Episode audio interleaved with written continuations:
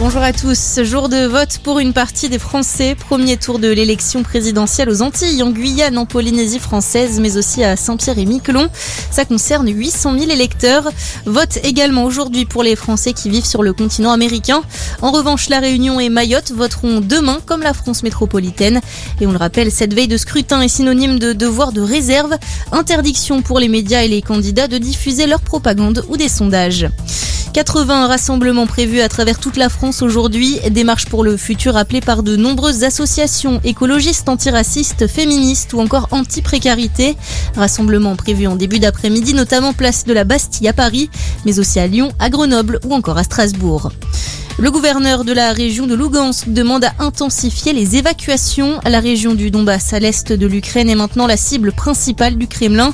Selon les renseignements britanniques, l'offensive russe devrait même s'intensifier dans le secteur ainsi que dans le sud de l'Ukraine. Ce matin, la vice-première ministre a de son côté annoncé l'ouverture de 10 couloirs humanitaires, notamment pour évacuer Mariupol où sont toujours bloquées 100 000 personnes. Volodymyr Zelensky, lui, demande une réponse mondiale ferme après le bombardement de Kramatorsk. 52 personnes sont mortes dans la gare de cette ville du Donbass hier. Le président ukrainien dénonce un crime de guerre. Un million de pèlerins autorisés à la Mecque cette année. Après de fortes restrictions liées à la crise sanitaire, l'Arabie saoudite allège considérablement les limitations. L'année dernière, seuls 60 000 musulmans avaient pu faire le déplacement et un millier en 2020. Ils étaient 2,5 millions avant le début de la pandémie.